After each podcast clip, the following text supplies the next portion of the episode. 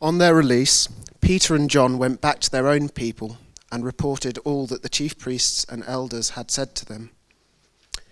When they heard this, they raised their voices together in prayer to God. Sovereign Lord, they said, you have made the heaven and the earth and the sea and everything in them.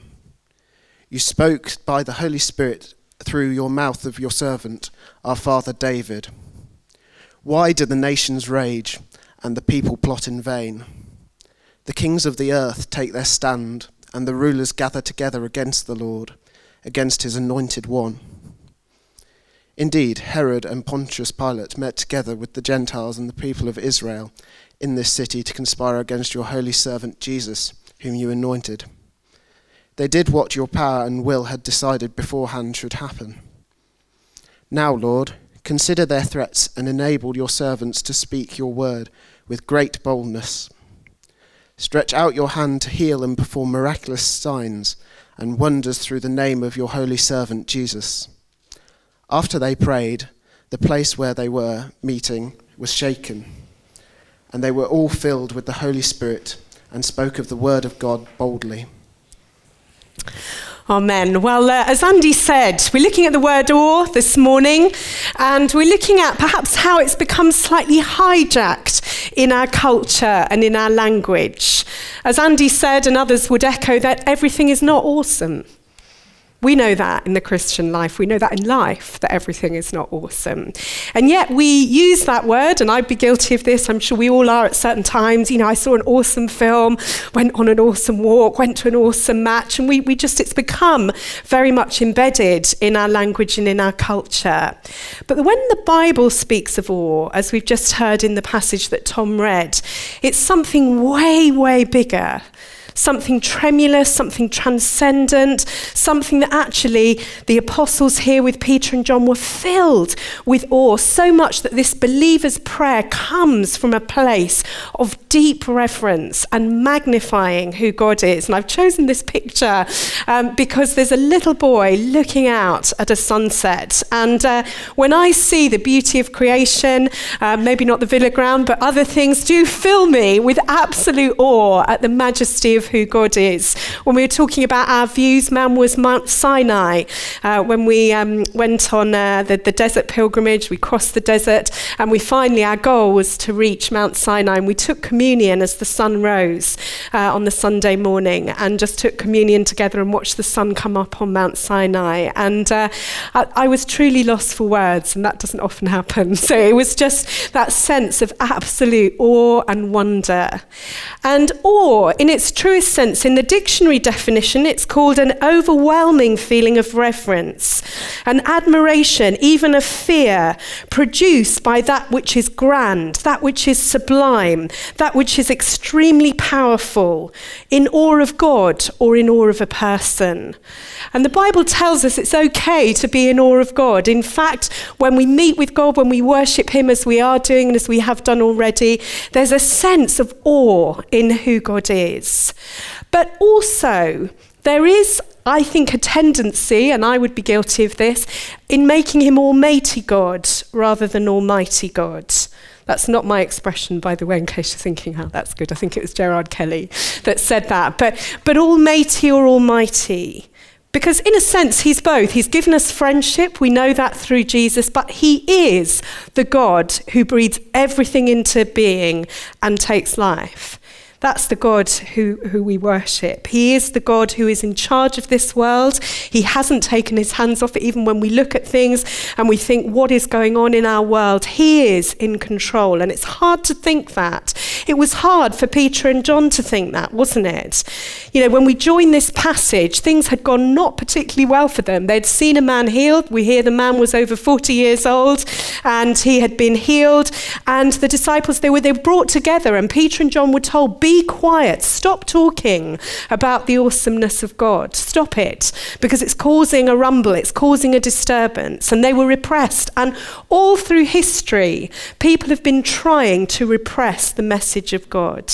People have been trying to put out the light with the darkness. And even over Easter time, we think of the time when Jesus died. I love the fact that actually, when Jesus died, creation rumbled, that actually the curtain in the temple that actually was to protect man from the holy place, it was torn in two. And only the high priest before then was allowed through the curtain. But in Christ, we have a way into the awesomeness of God, into the presence of God. In the book of Exodus, chapter 33, you can turn to it if you want to, but Moses says, I want to meet with you face to face. I want to see your glory face to face. And God says, You, you can't, you die. That's how amazing I am. He says, You can see the back of me as I pass by, the outskirts, it says in some translations, but you can't see the whole of me. And that's true for us. We're only skating the surface sometimes in our worship of all that God is. And sometimes we make him too matey. You know, we come here, it's difficult. It's a school hall. You know, we don't come into a beautiful place that is transcendent, do we? You know, I love visual things. So if I work, at, you know, go into a church and it's stunning and it's beautiful and there's artwork and there are flowers, I mean, you're all beautiful and you make up for it. But this, this school itself, um, forgive me, Jane, is it? I mean, it's lovely, but it's, it's quite corporate in its look. It hasn't got that sense, perhaps, of transcendence. And we're reliant actually on the beauty and the creativity of each other and of God. But actually, transcendence and awe, do we come on a Sunday? And maybe there's a check in my own spirit here as well. Do we come on a Sunday thinking, I am going to meet with Almighty God? Or do we sort of come, ah, I'm going to come, I'm going to see my friends. To, you know, there's a balance here. Some of you know at Christmas that I talked, and forgive me if you've heard this story, but it is relevant.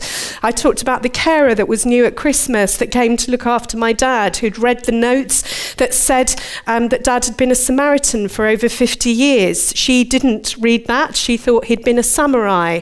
And uh, she came and she said, Oh, I, you need to know that my boys want to meet with you. They're so excited that I'm coming to treat you today.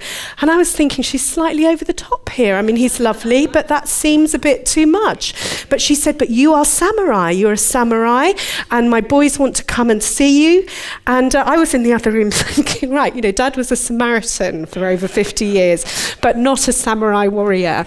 And, and actually, he'd have made a good one, I think. But uh, we said you should milk this dad and, you know, work the care system or whatever to your advantage. But there is something about how we were parented that affects how we view God. And so, for some, when we think of awe and fear of God, we think, well, actually, Judy, I don't want any more of that because that's what I grew up with. You know, I grew up with this distant sort of head teacher kind of God that was going to punish me and tell me off. And if that's you, please hear that that's not what we're saying here. But the danger is through friendship with Jesus and through entering in and being able to call on his name whenever we want to, for knowing that he is friend as well as saviour, that we've almost gone too far the other way. And that we've forgotten that we, when we pray like this believer's prayer, we pray to the Almighty God, who is God of all creation, who is truly awesome, who is truly other, who is truly powerful.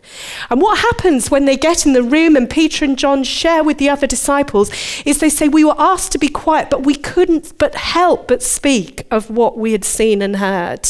We couldn't help but speak about what we had seen and heard. And in this year of invitation as church, and there's been a real brilliant sense of that, people inviting people along to things, but we still need need way more of that sense of invitation, whether you invite them to here or a community group, a life group, an open lunch, whatever that is, that actually it's because we can't help but want to share who this God is. It's not a sense of, I must do my homework. It's a sense of, as we do try praying or whatever it is, it's out of our worship, out of our intimacy with God, that we think, why would I keep this quiet? And that's what's going on in the book of Acts, but it's also going on here and now. And the danger is that we read this and we think, well, that all happened then. But is it possible now? And I would say the answer is yes, that it is possible now, that we serve an almighty, powerful God who we can stand in awe of and still call friend. I think it's significant that when um, Peter and John gather the believers together for the believers' prayer, that they begin by saying, You are the God of the heavens. You are the God that put the fish in the sea. You're the God of everything. Before they ask anything of Him. And actually, as we come to God, sometimes again, there's that sense of wanting things from Him rather than just saying, You did that, God. And it is incredible that you truly are awesome in the true sense of the word. Uh, how many people here have read the lovely book by Kenneth Grahame, Wind in the Willows? We used to have it read to us as children, right? Quite more over this side, but quite a few of us. And uh, uh, there's a lovely bit in that uh, with the, the, different creatures. There's the, the, kind of protagonists, if you like, if you can call them that, a mole and ratty. And uh, they go to meet with the god of Pan, their god, if you like. And they actually get to be in his presence. So a real awesome moment for them. And as they come into the presence of the god of Pan, uh, Mole whispers to Ratty, Are you afraid? And uh, Ratty replies, Afraid of him? Never. And then he says, And yet I am afraid. And I think there's something in that, that that sounds like a contradiction, but actually, when we think about it, are we afraid of God? It's a kind of a yes and no, isn't it? Afraid of Him as my friend, as my Saviour, as the person that I'm close to, the person of Jesus? Yes and no, because the Bible does say we do need to fear God. That actually, that fear of God is, is really what helps us worship, what helps us stay blameless, what helps us confess our sins when we know that we've hurt and offended His Spirit. But yet, through Jesus, through what we celebrate at Easter, we can enter in to all of the awesome presence that He has for us, the power that He has for us. And in this, in this believer's prayer, it really it talks about. Um, our witness. The second thing it talks about is our worship, refueling our worship, and the fact that we were created to worship. Psalm 96 says, Worship the Lord in the splendor of holiness, tremble before him, all the earth. And, and there are times in our lives when his presence is so tangible that actually we think, I don't ever want to move from here. Those transcendent moments. And there's nothing I have found that we can do that formulates how that happens. They're, they're elusive moments. We try and do exactly the same thing as we did last time, but it's just not the same because of the power of the Spirit and because He does really blow and do what He chooses, where He chooses, as the Bible says. There's a great quote on uh, gratitude by John Milton. Gratitude, I believe, is one of the things things that as a culture we need to learn way more. We see it in other cultures way better than our culture, and it, it can get eroded from our lives. But this is what John Milton says Gratitude bestows reverence, allowing us to encounter everyday epiphanies, those transcendent moments of awe that change life forever, sorry, that change forever how we experience life and the world. And they, they come unbidden sometimes, those transcendent moments, and as we said, sometimes we have an appetite for them. But I do believe, as we look at this try praying, as we come to an end of this series, that the onus is partly on us to say, actually, I'm going to set aside some time, maybe this week, just to stand in awe of who He is to go for a walk and just remark to him on all the splendour of his park or his beauty wherever you are, or actually just to worship God and tell Him we love Him without asking anything of Him. And that's quite a discipline, isn't it? Because actually, when sometimes when we get into His presence, we can lose that sense of just wanting to worship Him for who He is, rather than to ask anything of Him. Now, they do that first, but then if you look at the passage as it goes on, they actually say, because of who you are and how awesome and how powerful God is, He is able to make a difference in this world. They talk about the fact that actually, even though this man was healed, uh, there is more to come. The Holy Spirit reassures them that there is more to come for them. And uh, Ravi Zachariah ha- has written, I think, a brilliant, brilliant quote on this in terms of this kind of ambivalence that we feel between Almighty and Almighty. He says this When God is our Holy Father, sovereignty, holiness, omniscience do not terrify us. They leave us full of awe and gratitude. Sovereignty is only tyrannical if it is unbounded by goodness. Holiness is only terrifying if it is untempered by grace. Omniscience is only daunting if it is unaccompanied by mercy, or taunting, as it says there. Um, but isn't that brilliant? I think that is so right that actually we can fear God with a knowledge of his mercy. That actually he is awesome and actually he is merciful. As we hear in, uh, in Psalm 23, surely goodness and mercy will follow us all the days of our life. That this God of all creation, all power, all knowledge, and actually who holds this world, even when it seems to us that it's spinning out of control when we look at the news, that actually nothing will stand against the power of God. If you look at the passage, once they've talked about the power of all creation, they then turn to perhaps the political state, remembering that they're being opposed, that they're being persecuted, that people around them have tried to repress this message. They say this Why do the nations rage and the people plot in vain? The kings of the earth rise up, and the rulers band together against the Lord and against his anointed one. Indeed, Herod and Pontius Pilate met together with the Gentiles and the people of Israel in the city to conspire against your holy servant Jesus, whom you anointed. And so they actually, in the believer's prayer, they come together and they say, God, you're still in control, even when it looks like things are really, really spinning out of control. And for you personally, that's a reminder today that the God of all creation is interested in us. That yes, He is sovereign, but He is good. Yes, He is holy, but He is full of grace and that actually both are available in Christ.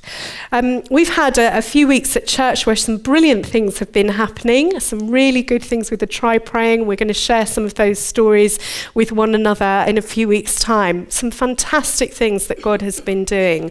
But also with that, as we've stepped out with multi site, we've stepped out praying, as we've really rallied the churches together in Birmingham, have come in unity. You've seen it on buses. Who's seen a bus yet? There must be quite a few of us. Right, a lot of you seen Try Praying on buses, stories of people talking to friends and colleagues, uh, really simply using that booklet.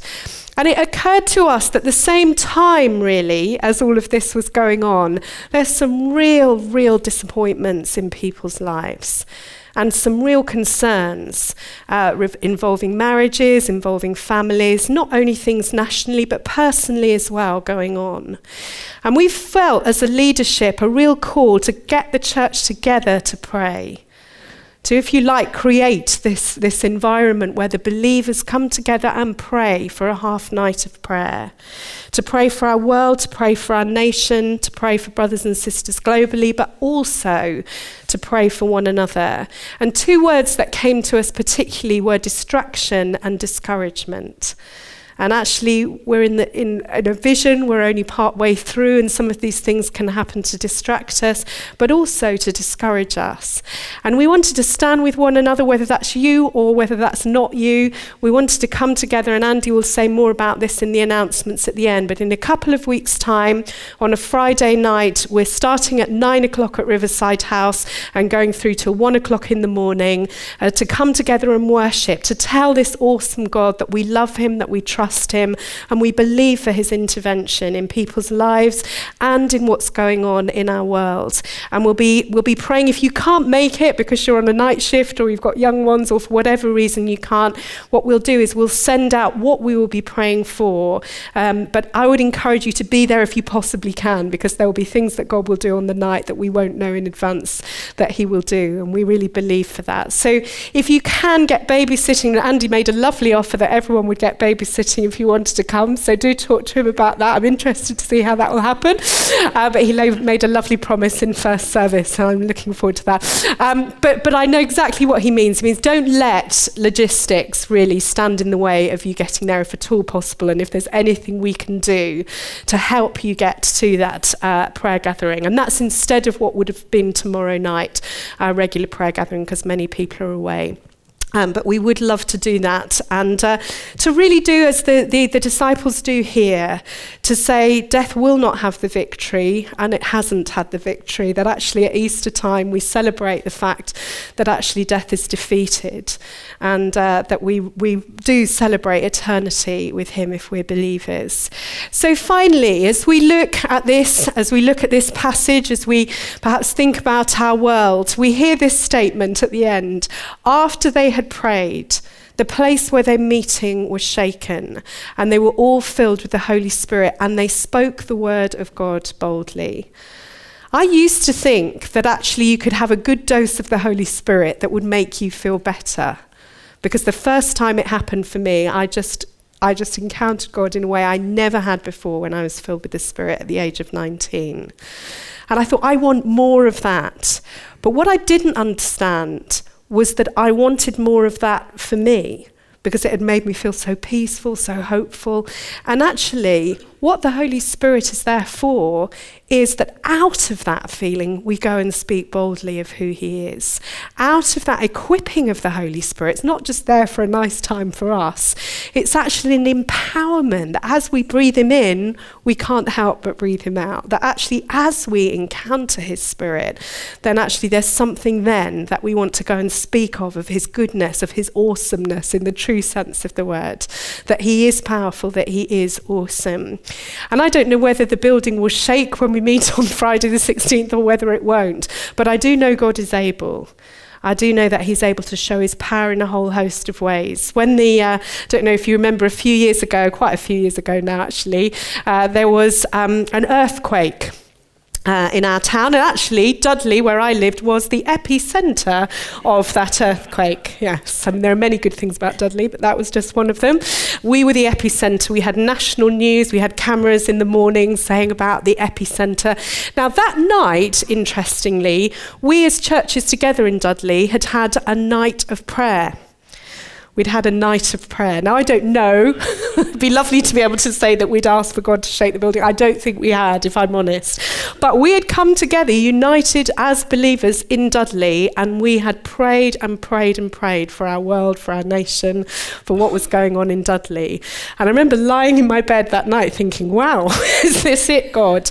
Uh, it wasn't that dramatic. It was slightly exaggerated, I think, when I heard people uh, talking to news crews in the morning, you know, saying things like, oh, the wife was thrown across the room, and I was thinking, I don't think it, that actually happened. Um, but it was, it was a trembling. And whether we believe that's God or not, there is a sense that God speaks and things happen. Things change in our lives. We know in Acts 16 that they praise God. Paul and Silas have every reason to be cross with God, every reason to be disaffected and disappointed. And many of us do feel like that. But instead, they say, No, you are God. You are bigger. You are higher. You are able. And suddenly the earthquake comes. And often we want the earthquake before we actually have the time of awe, saying who He is and what He is able to do in our lives. So we're going to just spend the next few minutes doing just that, uh, just really standing in awe of who God is and taking our lives afresh in all of our brokenness, in our disappointments, in our hopes, in the great things that God is doing, and in the tough things that we're living in. To say, God, you are God, you are awesome, you are powerful, you are able.